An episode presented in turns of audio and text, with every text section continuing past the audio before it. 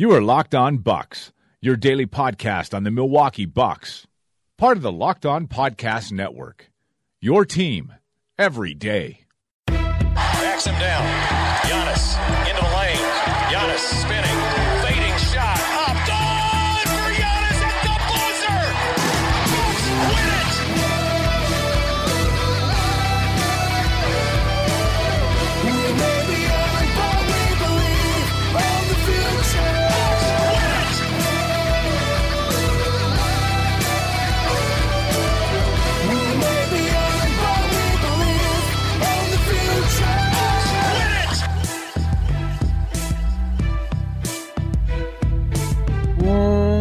Welcome to Locked On Bucks. I'm Eric Nehm, Milwaukee Bucks reporter at The Athletic, Wisconsin. And joining me as always is my good friend and the founder of Brewhoop.com, Frank Madden.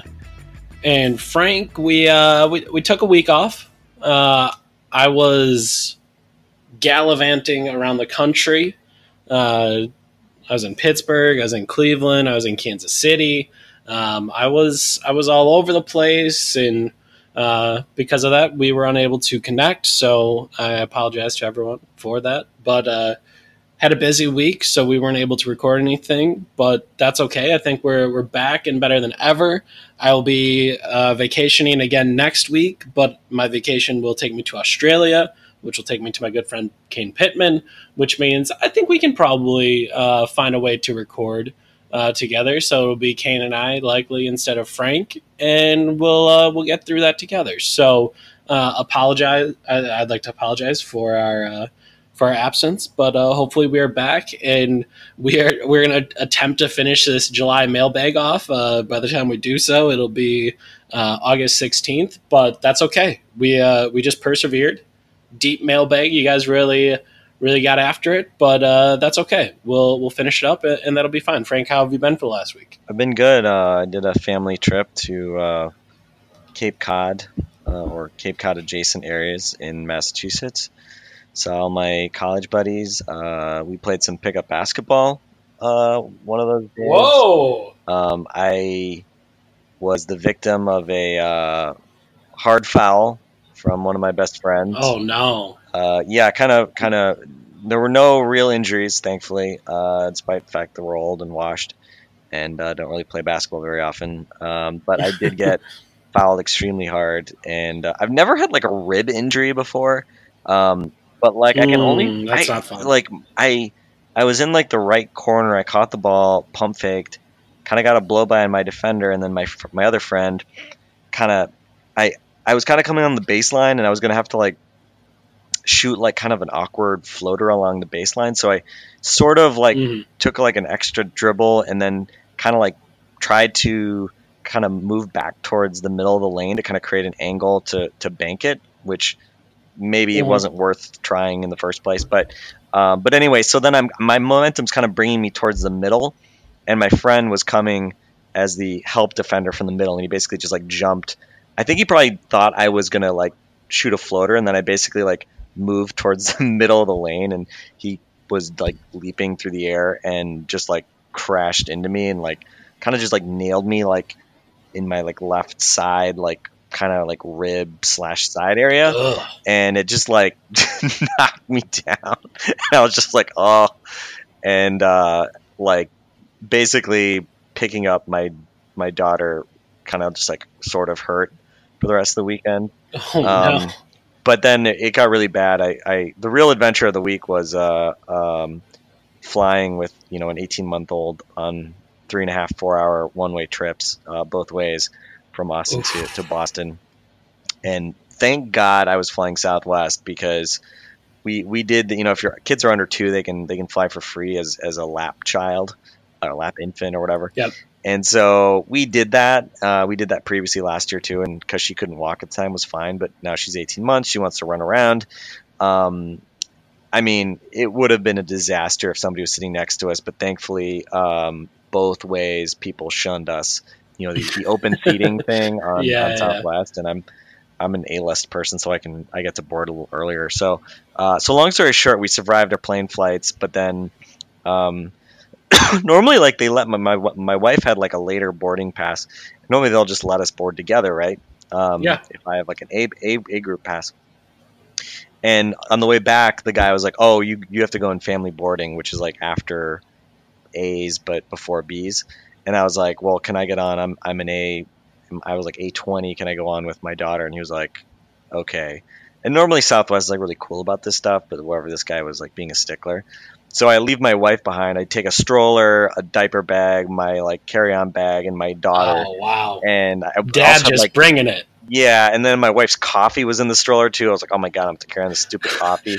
I'm like, you know, checking the, the st- I have to collapse the stroller at the bottom of the jetway, Yep. and it just turned into this big thing. I got all this crap. You know, I had a person like help pick up the coffee for me because I was trying to hold my daughter. Also, anyway, and so like during all this stressing and moving, I ended up like kind of aggravating. Like I don't, I don't, I have no idea if it's like a muscle injury or what it is, but, um, but anyway, it was very, it was a very stressful dad moment. Um, and uh, basically if I sleep on one side, it like really hurts. So I have to sleep on on the other side. So that is my like, you know, washed up, shouldn't be playing sports anymore story of the week, which didn't did in no way ruin my my trip or anything like that. Um, I actually had a lot of fun playing basketball. Um, I mean, I kept playing after that. I mean, it was you know whatever you kind of just play through stuff and. Um, you know, it was it was fun. It was good. Um, that was a part of my weekend as well. Like I was at a, a bachelor party in Kansas City over the weekend, and it was with all of my like college friends. So we, uh, you know, went went out and about in in the town on Friday night, and then Saturday woke up and and played pickup for two hours. So that was that was necessary and good. So we both uh, got to play a little pickup uh, in the last week. So that's good. Um, all right, let's hop back into the mailbag, and we're gonna hop back into the mailbag with someone. Um, who uh, you know I'm you're just gonna be delighted to hear this uh, Muppet Babies 31 at the Spangover uh, on Twitter asks uh, a couple he has four questions and I'm gonna move one to a, a second question that we got from a couple other people. Um, so these are just gonna be more general.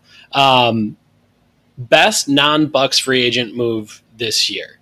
And so one thing that I always kind of complain about this time of year is no one really writes up a good like a ranking of like free agent moves and how they go. Like every outlet has a free agency tracker where it's just like alphabetical order, um, dates that these things happened, but rarely is it like actually kind of organized well. So I mean, for me, it's just like best non-Bucks free agency move. Like it's the Clippers, right? Like you went from a team that everyone was like, eh, all right, fine, whatever, you're kind of cute, to NBA title favorites. And and again, obviously, to go along with the free agency move, there was also a trade. Uh, but you know, to secure Kawhi Leonard coming through, you make the trade and you get Kawhi Leonard, and now all of a sudden you're the you're the NBA title favorite. So for me, I mean, I think that's easy. Like I don't uh, you can you can definitely overthink it and you can try to think like oh great value deal for this player or that player but for me it just feels like yeah like, you got Kawhi you got to be NBA title contenders that that's the best one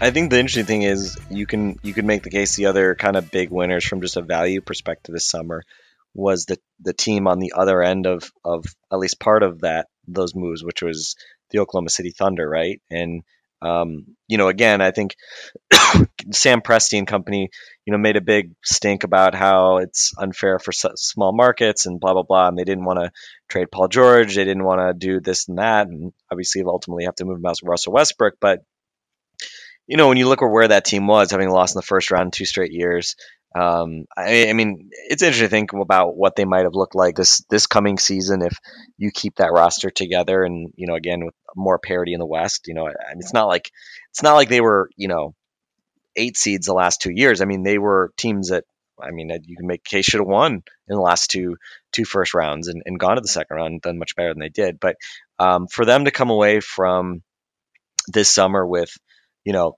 cashing out on Paul George, who had, uh, I guess, a couple years left on his deal before he could have opted out, and, and obviously Russell Westbrook with, um, you know, 40 plus million per year owed to him over the next, I guess, four years. Um, to come away from that with just a slew of first round picks and pick swaps. I mean, what is it, like seven or eight picks or something like that, first round picks? Um, it's a it's a massive haul. I mean, it's it's kind of interesting because it's also though so it's dispersed over such an extended period that um, it'll be interesting kind of to figure to see kind of what it means, right? Because uh, on the one hand, I think that you know they got the the Heat protected or the unprotected pick, uh, first round pick. That's I think in 2021, and then they obviously just have like a ton of like Rockets and Thunder picks at this point, or sorry, Rockets and Clippers picks, and so. Um, you know, it's interesting because on the one hand, well, Rockets and Clippers they want to be very good for a long time, but those those picks go out so far that um, you know the the irony of, of the big Clippers' big move is they only got both of those guys, Paul George and Kawhi, for two plus ones, I believe. So, you know, there is a world where the Clippers, you know, kind of the, the bad version of the world comes comes to comes into play for them. Uh, they could be in a really bad place in, in two years. In which case, you know, maybe those picks. There's a world where those picks actually turn out to be pretty good for um, for for Oklahoma City. And and so I don't know. It's an interesting thing because I mean, it's it's sort of uh, puts um, you know it, it kind of we haven't seen a lot of situations obviously where a team just like didn't have really assets for an extended period. You know, like the the Stepien rule and the kind of different things are in place to sort of limit the ability of teams to just give away all their future assets uh, in deals like this. But um, you know, the Brooklyn Nets, who are another big winner probably in terms of just adding talent this summer, probably doesn't necessarily translate to contention for a title. Obviously, this coming year with Durant, like likely out for the season. But um, you know, interesting how quickly teams can rebound even from kind of these really downside scenarios with uh, with Brooklyn, you know, bouncing back in a major way. And obviously, um, the Clippers hope to not not be in one of those situations. The Rockets hopes that obviously they're good for for a number of years with the guys they've got. But um, I think Oklahoma City definitely like you know whether it truly was them uh, not wanting to do this, but having to salvage it or whatever it might be, or whether they were just, you know, behind closed doors happy for an excuse to sort of rebuild. Um, I think they are one of the more intriguing franchises moving forward. And um, certainly, I think, you know, again, um, it may be quite a while before they are actually contending for anything meaningful, but at least in terms of, you know, restocking your, your shelves with, um, you know with with pieces that you can potentially move. And to me that's probably the just as interesting as as being able to use the picks is just having this full coffer of assets that you can now take and potentially use in trades right? If there's you know the next uh, disgruntled young player who's you know has some salary control th- things like that you know can you start to throw around those picks? Can you package picks to move up higher in drafts things like that? I mean that's probably the you know the, the bigger upside opportunities they're going to have rather than just sitting around and saying okay we're just going to use you know all of these picks over the next you know six seven years or whatever it might be. So um, so yeah i think it just goes to show different teams in different positions um, you know value you know what comes out of an off season differently. I think oklahoma city can feel just fine about sort of how things have worked out but obviously, I agree. I mean, if you want to just talk about what team kind of put themselves in the best position to do the thing that everybody wants to do, obviously you'd probably start with the Clippers, given that they've gone from a nice story last year to a team that obviously um, expects to contend for a championship for at least the next the next couple years. Um, the only thing I'd add. In terms of like value signings, we were talking about this before before the pod. Um, you know about like are are there you know obvious kind of value guys that um, you know you'd kind of call out for um, for for you know who, who are the best signings of the summer. You know, again, the the Brook Lopez signing of the summer we probably won't know until a guy is surprisingly way better in his current situation than he was last year. Um, but interesting, 538. You know, they have this Carmelo metric, which again, you know, whatever. I'm, I'm not necessarily in love with it, but it, it enables you to, you know, look at sort of these like value over replacement type type metrics and translate that also into market value because obviously, you know, you can look at what teams pay in salary and, and what that means in terms of the cost of a win. Um, and they did an analysis of kind of the best bargains and and uh, most overpaid guys of, of free agency in 2019. And um, there are only three guys that are in the top 10 that are uh, actually getting paid less than $10 million a year this coming summer. So I most of the guys, you know, there's there's probably let's say it looks like half the guys in the top 10 are essentially max players who are just so good that the max still drastically underpays them. And that's Kemba, who's number one, Jimmy Butler, Kyrie, Kevin Durant, and Kawhi Leonard, and then the rest are obviously lower paid guys. And the the three guys who are under 10 million, interesting, Kevon Looney, Milwaukee native, um, only making 4.6 million dollars this year with the Warriors, um, but they have him as a plus 24 million dollar net value guy. Now, I would say I like Kevon Looney a lot. Um, is he really worth 20, 29 million in terms of uh, the value that the Carmelo rating system gives him? Uh, that might be a bit cha- Seems charitable. unlikely, Yeah. Seems seems unlikely, but either way, f- under five million bucks for a player who does what he does, I'd say that's certainly good value. Um, Boogie Cousins, the next really the only other really cheap guy who, who makes this list, he's projected at 27 million in Carmelo market value with an actual figure of 3.5 million, and that makes more sense to me, right? Like obviously Boogie we know can play at a really high level. Now whether he actually gets back there, you know, whether his um, body sort of has uh, maybe is on the downside now in terms of what he can do, especially defensively, and what that means in the playoffs. I think that's certainly a valid question, but obviously the talent level is is there, and so he certainly could be a guy that that really outproduces his contract. And and again, when you look at like what the Lakers, where the Lakers were, and you know the fact that like obviously they they needed to add some additional kind of real talent around LeBron and, and AD. Um, certainly a, a guy that I mean I can't argue with that signing for them. I mean you know he has good relationship with Anthony Davis. They've played together sure, why not, right? Can't, can't possibly be a worse idea than what they did last summer when they signed all the random dudes. Uh, so anyway, that's the, the only other guy um, who I a signing I liked when it happened, um, Delon Wright, making a little over nine million. He's has a value projected around twenty five million. Um, again, I don't think Delon Wright is ever going to be a star or give you superstar value or something like that, but um, I think he's definitely an interesting interesting piece. Maybe not an ideal kind of caretaker point guard when you've got Luka in Dallas, um, just because obviously you probably want a better shooter uh, at the point, you know, in that kind of role. But um, he Delon Wright just does a lot of stuff, and you know we've known that since he was coming out of the draft. The guy just does a lot of stuff, and Yep. it's stuff that tends to to be things that that help you on a basketball court. So that I thought that was interesting. But anyway, that's that's just some uh, some some names to kind of pick out. And again, I, um, you know, we'll see. Uh, I, I don't I don't expect that we'll necessarily say that you know Kyle Korver or Wes Matthews end up being one of the the super out producing value bargains of the summer. Um, I think both those guys, especially given the way they play, I don't think are going to show up in necessarily the kind of metrics that, that we're talking about here. But um, but again, uh, we'll we'll kind of see if there's another Brook Lopez out there. But uh, again, um, you know, typically you don't get you don't get Brook, Brook Lopez for you know three years, ten million. Generally, it's it's those kind of one-off type contracts, and obviously the Bucks getting Brook for what they did, I think uh, he still has a chance to to outperform that contract year after year when you think about the value he gives us. So, uh, anyway, are there any other thoughts on that one? You mentioned Looney. I'm also interested by Willie Cauley Stein at two for four point four um, with the Warriors. Like I don't, I don't know that I love Willie Cauley Stein, but I've always been very intrigued by him. And as a rim runner, uh, nothing on on earth will help you more than playing with Steph and Clay. Like they just have so much gravity that if they can just throw it towards the rim, Willie Willie Cauley Stein might have a really interesting year. But I mean, I think that speaks more to how much the I mean, just how good those other guys are and how well the Warriors are put together, as opposed to um, something incredibly special uh, from Willie Cauley Stein. All right, uh, most overrated team next year. I'm curious where you go. Um, for me, and I, I'm trying to figure out how to parse this out.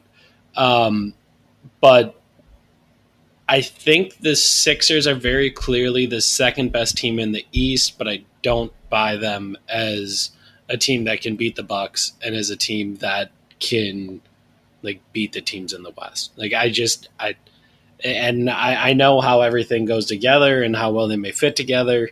Um, but I just don't, I like I don't see it. Like I understand that Horford helps, and you're not going to have those like huge stretches where uh, they're just a negative with Embiid off the floor. You can stagger them a certain way that you know you always have Horford out there, but like I just don't I don't know how they work in crunch time, and and that to me is is a bit of a concern. So um, I don't know if that necessarily makes them most overrated, but I think it when you're talking about overrating the possibility of contention, I think that's more meaningful than overrating some team that you know could is scheduled to make 40 is to like projected to win 44 and you only think can win 30 if that makes any sense. Like i think the upper level is where overrated underrated means a little bit more to me. So i'm going to go with the sixers. And again i, I think they're going to be a very good team i just don't know if i totally get um, how they close games out and, and how all of all of those pieces fit together I actually could definitely see a world where the the Sixers are better than the Bucks. I mean, I, I don't know. I mean, there's just year to year, just like stuff happens. You know, like guys just important players or just get better or get worse, and it's just kind of like you know, it's it's a default. Obviously, year to year, you don't like project a guy is going to like fall off a cliff, you know, turn into like some like massively improved player um, necessarily. um, I think for Philly, probably for me, I mean, Embiid's health is always kind of the biggest thing you kind of ask about, but that, I mean, I don't think that's really upside so much, right? Like, it's not like he's going to, I mean, I, I'm assuming he's going to be healthy most of the year. Um, and I think that's what the over under is, is predicated on. But, um, like, could Ben Simmons make a big leap and be just a much better player next year? I could definitely see that. Um, and if that happens, then then I think I think they could definitely surpass the Bucks, right? Especially if, um, you know, if if like Bledsoe is not quite as good as he was last year, and you know Middleton is the same or a little bit worse, or you know Brook gets hurt. You know, I think there's just a lot of the Bucks. I think got very like high end productivity from a lot of guys who aren't necessarily like gold plated star type guys, and that doesn't mean that they're not like. It doesn't mean that there's anything fundamentally flawed about why you know Bledsoe or Lopez um, or Middleton should like get worse this year, you know, but they're the players who are, you know, on the age wise, like the downward trend of their careers and, um, you know, health wise, you just never know what might happen. So I think there's definitely kind of, you know, um, narrative arcs that you could paint for me that that might lead these teams to go one way or the other. Um, I now have figured out why I am not bullish on the Sixers, and it is how Brett Brown? I think of. No, it's it's what I think of Ben Simmons. okay. Like as you were talking about, like, oh yeah, he could take a big leap. I'm like, could he? Like, Yeah, you're you're in the big effing baby. Uh, ben Simmons is a and that I, I don't know if you want to necessarily phrase it in that way, but I, I do have serious questions, especially with how that team is built around. Yeah, I mean, they obviously. I don't know. We'll see. I mean, you you obviously lost Redick. I mean, it's an interesting team with, you know, effectively replacing um, Redick, Redick, and uh, and Jimmy with uh, Josh Richardson and Al Horford. At least in terms of like the top end talent. Obviously, Yeah. positionally, that the you know Horford doesn't replace Jimmy or something like that. But um, but it is a different. A team just sort of like fits differently than it did a year ago, and um, in terms of shooting, they obviously, you know, was an issue last year as far as like just having not having like tons of guys to space the floor, and and that unfortunately you know, that doesn't doesn't really change. Um, so I, I don't know. They're they're a team obviously that that I will be watching. I think they're fascinating. Yeah. Yeah. Um, I agree. as far as you know, it's, it's interesting. I'm kind of comparing uh, um, Jacob Goldstein, who I I sometimes retweet his stuff on Twitter. Um, you know, he uh, he does these um, PIPM is the stat he uses, uh, player impact plus minus, and he does um, you know win projections using that. And um, you know he's got it, it's generally very bullish on the Bucks. It's got, put them around 58 wins. Philly is second with 51 wins. Clippers also 51 wins. Rockets 53 wins actually. Um, it uh, I'm trying to just see. I was just sort of eyeballing that versus the Vegas over unders and trying to see if anything was like wildly out of whack. I mean, Philly is is let's say plus four relative to that. Although I always am a little hesitant to um to compare like a model versus an over under just because the models. It kind of depends how the models are built. I I don't know. I usually look at models more as um like relative rankings. Like I just want to see like you know does do some teams look much better or worse in some models versus others? Because again, I, I know Kevin Pelton would, would always kind of disclaim with with his RPM based models that he has like a mean reversion factor that kind of maybe smushes the distribution a little bit um, and makes you know so you don't have necessarily huge outlier teams at the top or bottom um, versus what what just tends to happen actually during a season like just one or two teams have like you know everything goes right and they, they kind of do really well versus you know sometimes the opposite obviously at the bottom uh, and tanking and things like that. So um, kind of looking at it um, you know I was thinking about this the other day um, so Indiana he has Indiana at, at a little under 44 wins. They're at um, 47 and a half um, over under. And you know it's it's kind of interesting with the Pacers like from the Bucks perspective obviously like our focus has been on well they added Malcolm Brogdon um, but I mean that team really went through a lot of change this summer. Um, you know you look at what the team was last year and uh, you know I mean your five guys that you would have penciled in to start the year would have been you know, I guess Darren Collison, who's now retired to be a Jehovah's Witness, uh, Victor Oladipo, who is coming back from a major injury. I'm not sure exactly what his timetable is for returning. It sounds like it won't necessarily be at the start of the season, from what I understand. Um, Yeah. And then, uh, you know, Bojan Bogdanovic, who is gone, was, you know, Oladipo aside, their their best player last year probably. Um, you know, had a really great year in terms of scoring efficiency. He is now in Utah, and Thad Young, who left for Chicago, and, and Miles Turner. So, I mean, uh, eighty percent of your starting five isn't going to be there on opening night. You get Oladipo as the most important guy back eventually. Um, but you know, again, like sixty percent of your starters are gone, and Collison may not have been that special, but I mean, Bogdanovic and, and Young, I thought were really good players for them. And um, you know, you kind of look at it as well. I mean, is Cory Joseph really good as a, as a backup? I don't know if he's really good, but you know, he's he's useful enough, right? I mean, Aaron Holiday, I think they're hoping he's he's going to be a good player.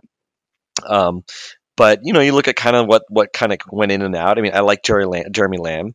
Um, he was on the top ten kind of value signing list I mentioned from 538, so that's a probably a good value signing for them. Obviously, Brogdon, we know what he can do. Maybe not a good value signing at, at 20 million a year. Um, but uh, but yeah, and I think they well, there was one other move. That, who who else did they? Uh, TJ Warren. I think there was one.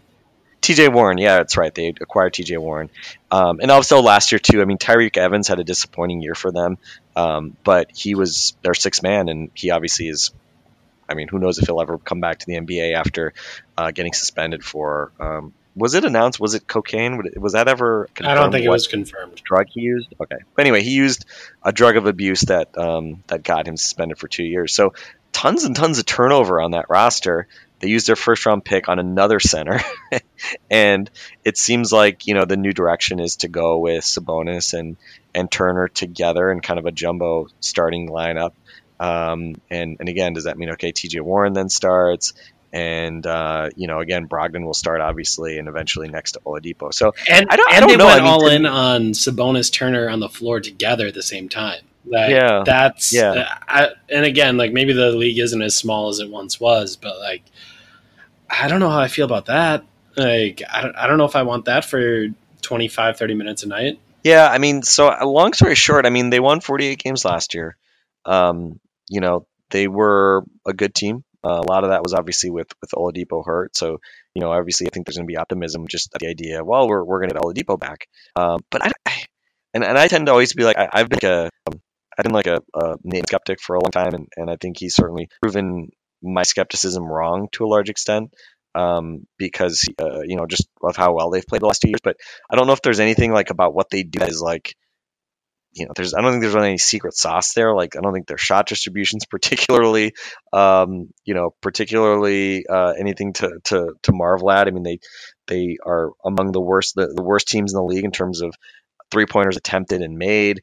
Um, I, I don't know. I just I, I- just kind of don't know exactly kind of what necessarily makes them special, other than the fact that they have had a good defense. Um, that's obviously really important. Um, but but yeah, I don't know. I, I don't. I mean, I think there's like I've, I've just heard people talk about like oh this like oh Indiana had a big summer. Indiana this that. Like, well, they they lost a lot of their best players and they replaced they replaced them with some good players. But I don't know where that kind of leaves them. And um, I don't know. I'm just seeing something here that Oladipo's probably out till December or January. So um, you know he played 36 games last year. So uh, hopefully they'll get him for a little more than that this year. But you know, I mean, coming back mid-season from a major injury to a leg for a guy who is obviously a, a guy relying on his athleticism. Um, you know, we could have kind of a year next year for Victor that's a bit of a lost year, right? Where he's really just trying to get get his legs back, get his athleticism, get his feel back. Um, so, so yeah, I don't know. Uh, again, I'm not saying they're going to be bad, um, but is you know does Indiana? Uh, I don't know. I just have that feeling like maybe they're more likely to be a you know low low seed in the playoffs versus a team that's like challenging for you know home court, which obviously is what kind of happened last year.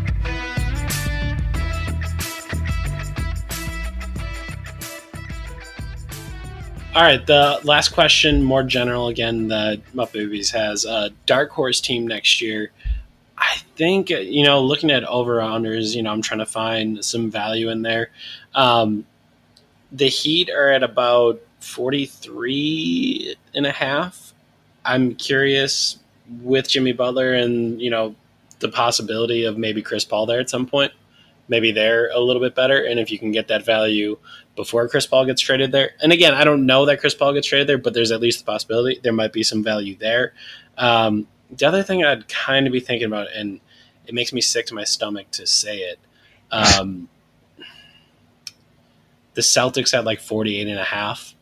Uh, I think Brad Stevens is better when he's coaching tryhards and like he's gonna uh, like there's a bunch of dudes on that roster that I think felt underappreciated, uh, like in Jaylen Brown and Jayson uh, Tatum, that I I think might want to have a bounce back year, uh, like show that they they do have some value um, and, and are better than they were last year. And I could just see that team like winning 50 plus games because uh, I think Stevens gets them to to try on defense and they just kind of have some stuff come together. Also, Kemba Walker's like good.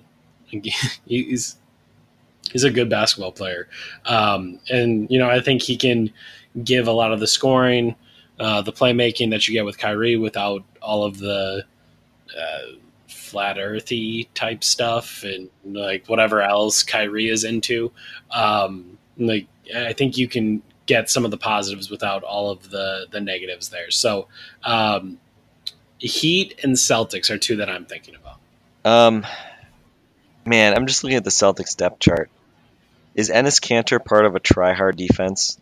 That's my my first question. Oof. Yeah, no, Um, that one's gonna be rough. It- no it's funny because. I look at their the depth chart and you know this is on ESPN, so I mean ESPN depth charts can be just flaming piles of trash. But um, you know, in, in theory, I think what the, the this this list kind of like at least I can understand this. It's possible this could be your starting five: Kemba, Jaylen, Hayward, Tatum, Kanter. Basically, Kemba, the three kind of wingish guys they have with Brown, Hayward, and Tatum, and then Kanter.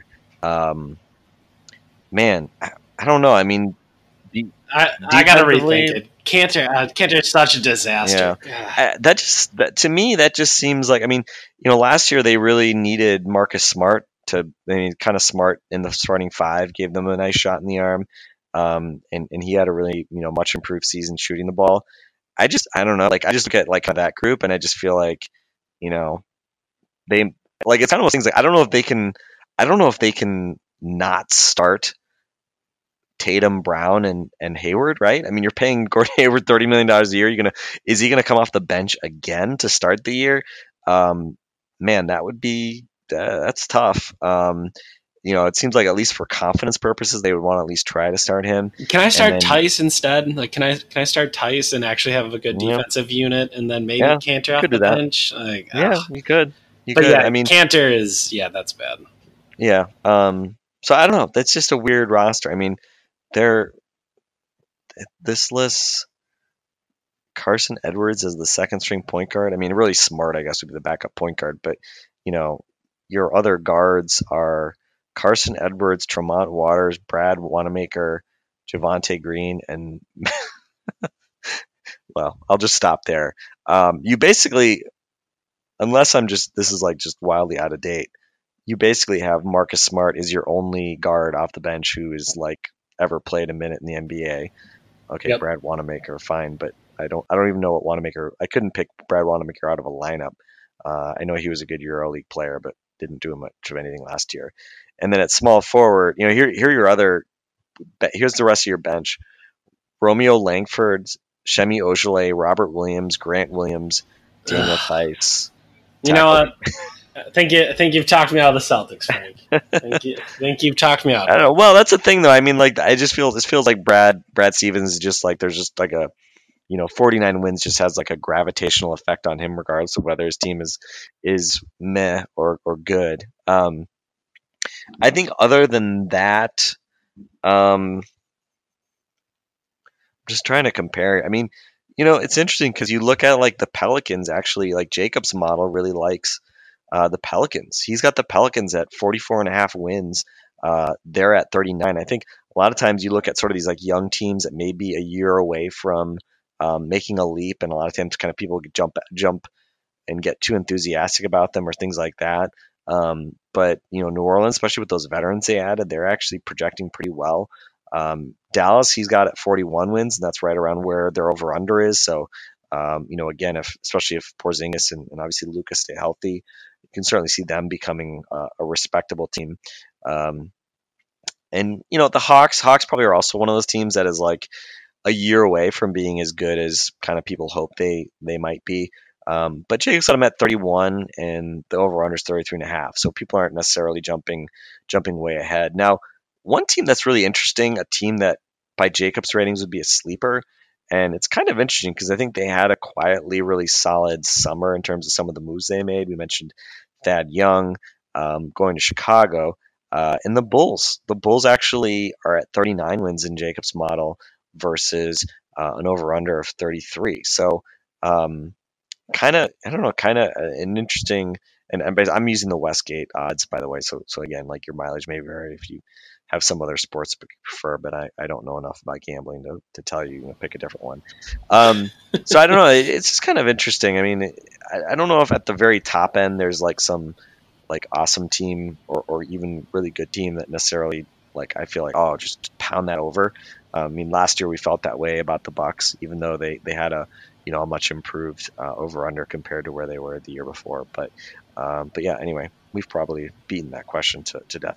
Uh, so the last question from at the Spangover is where in the world is Secret Dante? Uh, we have some other questions from Angus McKilty, Tinfoil Hat Time. I haven't heard anything about White Dante in a long time as far as his recovery schedule or what his timeline is to return.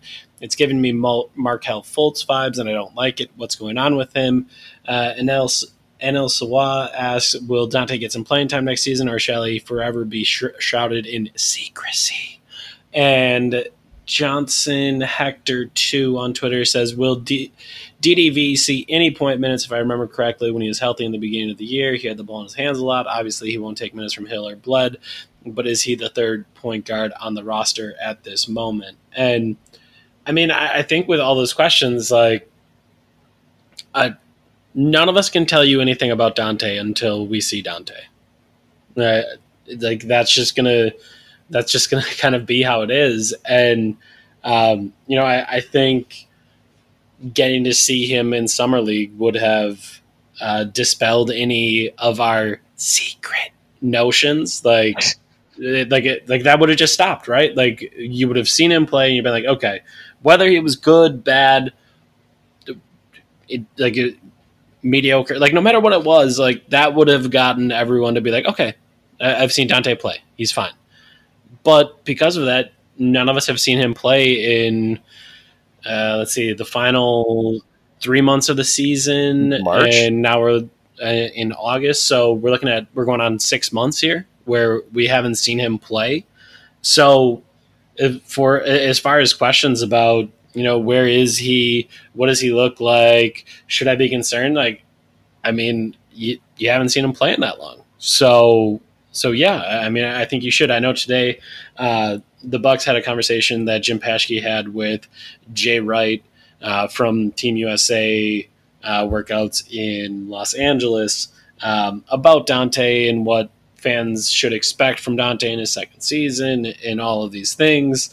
Um, and Jay Wright mentioned the fact that, you know, like once uh, Dante was able to recover and get back on the floor, he's looked really good or, or something of that nature, um, which would suggest he's seen Dante on the floor.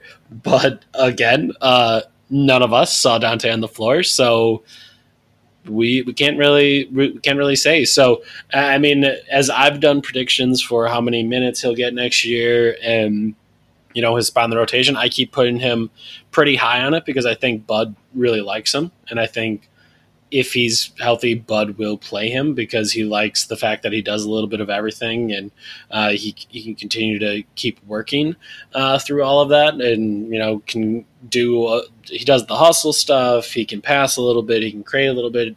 Uh, I would say he can shoot a little bit, but he didn't do that last year.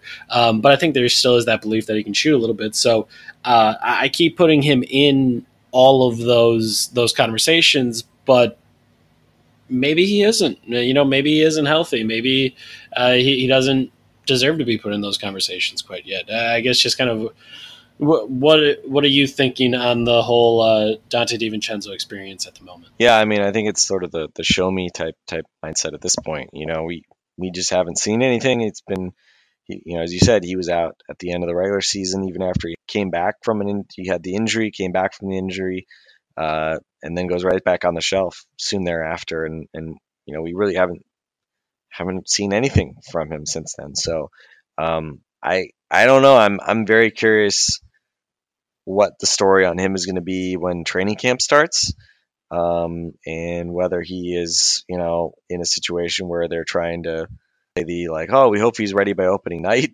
thing. Um, and we've talked about how you know big of a deal it is for young players to to not miss camp, to you know not be starting on the back foot uh, in ter- terms of trying to win minutes because it's going to be really competitive for minutes. Uh, even as much as like especially the shooting guard spot is, is a weak spot for the Bucks this year. Um, it's not because of a lack of proven NBA players. It's just a lack of top end talent, and and for obviously for Dante to try to distinguish himself in that group, um, you know he he can't can ill afford to you know be less than what he was last year athletically. He can ill afford to, to miss a bunch of time and and be playing catch up. So um, so I'm definitely concerned and. For that reason, I mean, I think when we've talked about sort of different, you know, we had some other questions earlier, you know, eight months ago when we first started our July mailbag. um, you know, we had some questions about how many minutes different guys would play, and I kind of struggled to say that Dante was going to be the guy because you're you're 100 percent right. We know that Dante is a guy that that Bud has liked. We know he was the first guy off the bench in the starting games of last season, so it's not like he has to, you know, he's not fighting like some you know doghouse issue with with coaches or anything, but it's just is his body going to allow him to play? And obviously if his body allows him then is he going to be able to make three pointers with enough accuracy? Uh, that that's the kind of the question that I, I would like for us to be having about Dante but instead obviously it's more of the concern about uh, about his foot and kind of where where he ultimately is and how close he is to to playing NBA basketball again. So um, yeah if you if anybody sees uh, you know Dante at the grocery store or doing anything and you know he's hopefully not uh, um, hopefully he's not you know again in a in a in a wheelchair or in a walking boot or something like that uh, you know uh, dm us or, or add us on twitter or send us a, an email at lockdownbucks at gmail.com and uh, let us know that you know we'll put put him on our milk cartons uh, Dante DiVincenzo, and, and hopefully he's uh, he's doing okay. I think I think he was supposed to have a uh, uh, like an autograph signing thing recently, and I don't I don't know if I saw any pictures of, of the actual thing happening. I'm not sure if it if actually has happened yet, but uh, but yeah, if you want to you know win some brownie points with us, just try to go find and get a get a, a picture of Secret Dante. Don't do anything illegal in doing so, but yes, go for it. Yeah, keep it Um, legal. Respect the space.